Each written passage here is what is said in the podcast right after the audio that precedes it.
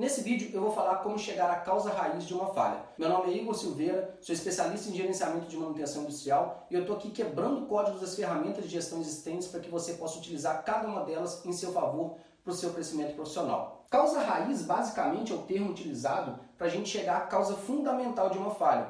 Ou seja, é, a falha aparentemente ela pode ser por uma causa, mas quando a gente vai fazendo por que, que aquela causa aconteceu, é, por que, que a outra aconteceu, por que, que a outra aconteceu, a gente vai chegar até uma resposta que não vai ter mais onde estratificar. Então, é, quando a gente chegar a essa resposta que não tem mais um porquê, ela é um, um porquê fundamental ali, uma causa raiz, a gente chegou na causa raiz do problema. Um problema pode, uma falha, um problema pode ter mais de uma causa raiz? Pode, é, não tem problema nenhum. É mais comum que uma prevaleça mais do que todas as outras, tá? No, na causa de uma determinada falha.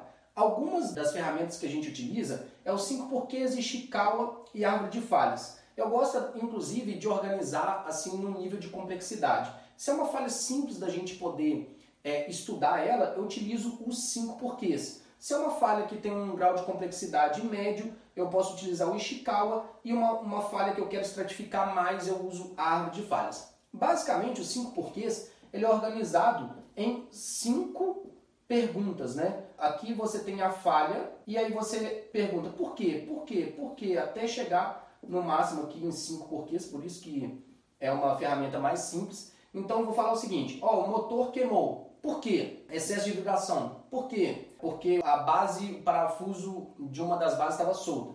Por quê? Por é, oxidação do parafuso. Por quê? E aí a gente vai vendo o porquê até chegar na causa fundamental dessa falha. O Ishikawa, ele também é chamado de espinha de peixe, ele pode ser utilizado também, ou chamado também de 6Ms, né? Ele é utilizado para a gente poder ver também uma causa raiz. Da mesma forma, a gente vai perguntando os porquês, porém ele de uma forma diferente, né? Ele é estruturado de uma forma diferente. E a árvore de falhas também já é o porquê mais avançado que você pode estratificar em quantos ramos você achar melhor. E aí a gente tem uma análise mais profunda da causa raiz. Espero que esse vídeo tenha te ajudado. Se inscreva no canal, ative o sininho e vamos que vamos. Te vejo no próximo vídeo. Um abraço, sucesso!